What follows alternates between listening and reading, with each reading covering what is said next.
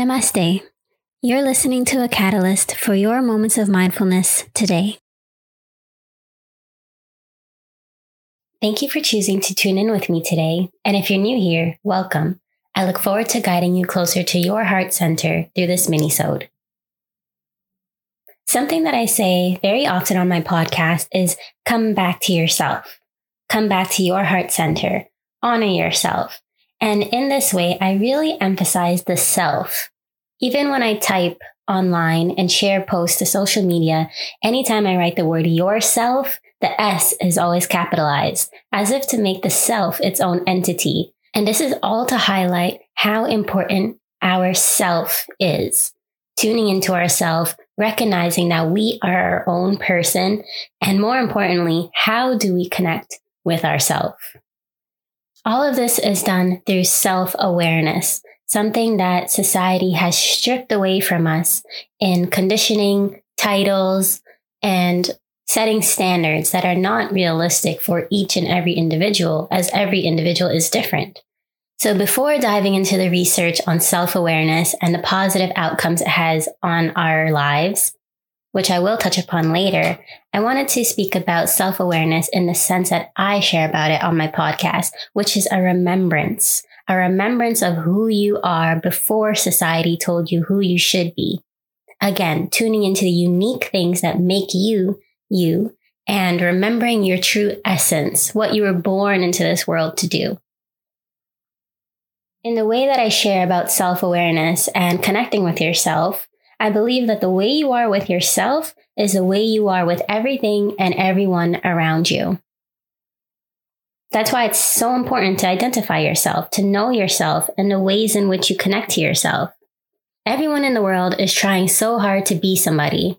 Let that somebody be you, who you are in your own essence. Let yourself shine. So, aside from any titles, any roles in society, any expectations, here are three ways becoming more self aware has helped me in my life. On my mini-sode called Integration, I shared that the relationship you have with yourself sets the basis for every other relationship you have. And so, given this, the more you love yourself, the more you open yourself to fully understanding another person. So, for example, in any relationship, it's never just one person, it's always two people. And one of those people includes yourself. So getting to know yourself, becoming aware of what makes you happy, what you enjoy doing, what are your preferences, and how you communicate with people, that'll project and influence all of the relationships that you have. And you control that projection. Not every projection has to be a negative one. Second, self awareness helps with work life balance. Let's visualize this for a moment. Imagine your arms stretched out in front of you, palms facing up, on your left hand, we have work. On your right hand, we have life. What's in the middle of it? Yourself. You are sitting in between your work life balance. So, in order to strike that balance, we need to figure out what makes you you, what you enjoy, what's important to you, and what you need to strike that balance. The key to keeping balance is knowing when you've lost it. In moments where you're out of balance, you are of service to no one, including yourself. If you can't cater to yourself, who can? And lastly, becoming more self aware is the key to connecting to your highest self and your purpose. Now, this relates to how you show up in the world, what you value, and what you're put on earth here to do. And we are all here for a divine time together for a divine purpose. So, the more that you become aware of yourself, your talents, your gifts, even your weaknesses, you are you are closer to showing up as this highest version of yourself. The fully expressed version of yourself already exists. Tap into it within yourself. As you tune inward and you learn yourself better, the things that you're naturally drawn to, pay attention to them. These are often connected to your passions and your purpose in life. On my mini minisode called Sync, I talk about the intuition and physical signs around you as nudges towards your intuition. Listen to your intuition. Be your own guide and healer. This is what I mean when I say you have everything you need within you. To try to find what you believe you're missing in a person or a drug or a vacation is fruitless and will only leave you with more questions and a larger void to fill. Tune inward and allow yourself to come alive. Now, at the beginning of the minisode, I did share, I did promise to share the research outcomes of becoming more self-aware. First, it makes us more proactive. It boosts our acceptance and encourages positive self-development.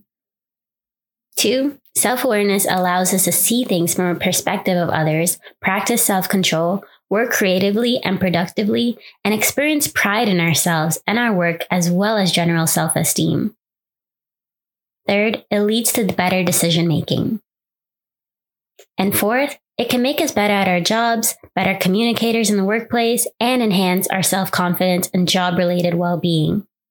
So, overall, you see that being self aware has the potential to enhance virtually every experience that you have in life, as it's a tool and practice that can be used anywhere, anytime to ground yourself in the moment and realistically evaluate yourself in the situation and help you make good choices. So, by now, I'm sure you're convinced that self- being self aware is truly beneficial. So, how can we become more self aware? Well, there are three practices that I know for sure are a great way to become more self aware. One of them is practicing mindfulness. So you're off to a great start in listening to this podcast. The second is journaling and reflection. You may have heard of this. There's a term called automatic writing where you can open a book, grab a pen, and just start writing exa- anything that comes from your heart without judgment. And this can be difficult for some because, you know, it's easy for the mind to slip in and to make it seem as if you're not writing about something or what you're writing isn't true or you need to have writing prompts. So if this is for you, definitely working with some reflection questions will be helpful rather than automatic writing. So some of the questions can look like at the end of your day, reflecting overall, how did I feel today? What did I do well today? What can I improve upon today? What are my goals for tomorrow? Through your journaling and reflection, you're looking to process your thoughts through writing and record your inner states of being.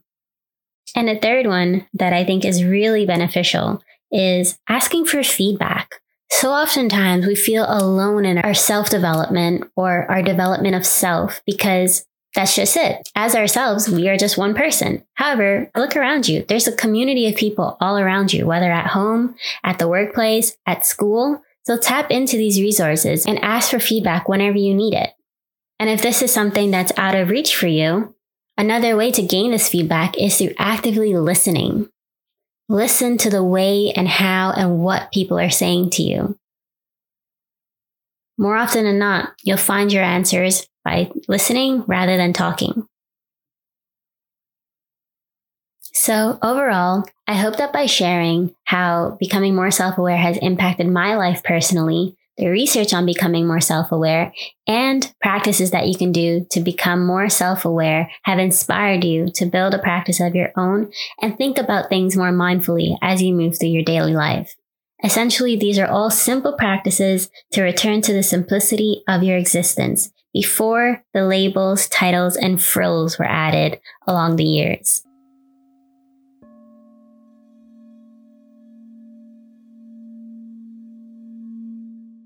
I invite you now to take a moment of mindfulness with me.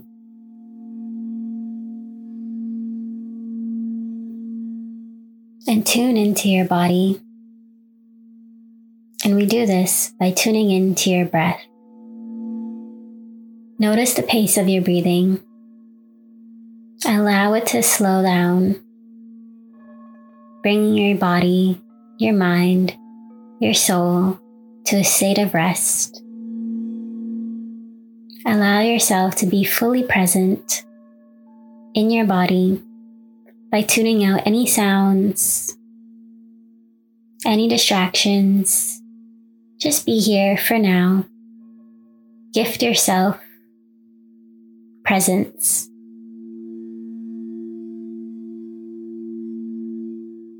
Deeply inhaling and exhaling, letting the day go, or whenever you may be listening to this. Any thoughts in your mind, simply observe them, allow them to pass, as these are only natural.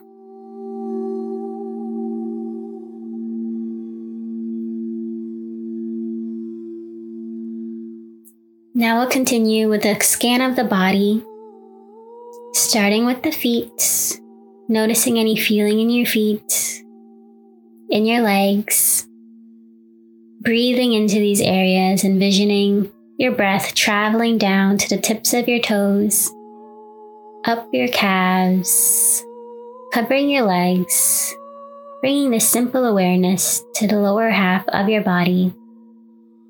And now moving upwards, noticing your hips. Any feelings in your abdomen, in your stomach. Breathing into these areas, feeling your belly rise and fall on the exhale.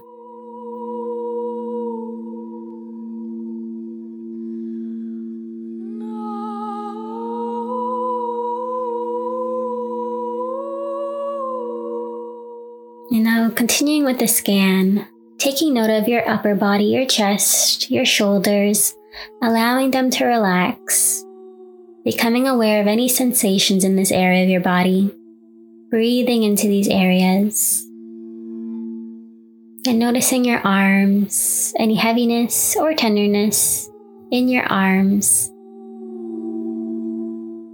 Breathing into your arms down to your fingertips, allowing your fingertips to curl upon relaxation.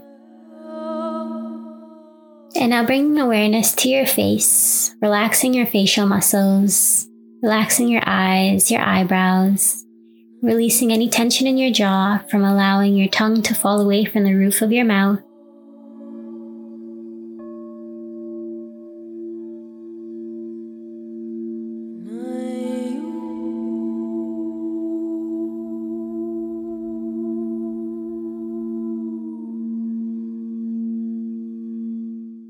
And through this simple visualization, you've brought conscious awareness to your entire body from your toes all the way up to your head. Being fully present in your body and being fully present in any situation is the greatest gift you can give to yourself and to others, for this present moment is all that we have for sure.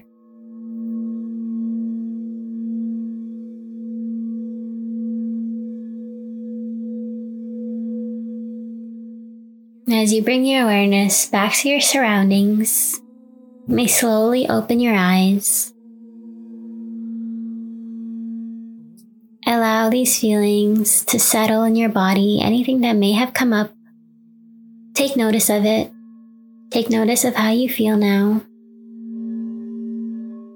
And know that this is accessible to you at any time by tapping in to yourself. May you find peace and presence in the week ahead. Thank you for tuning in with me today. Namaste.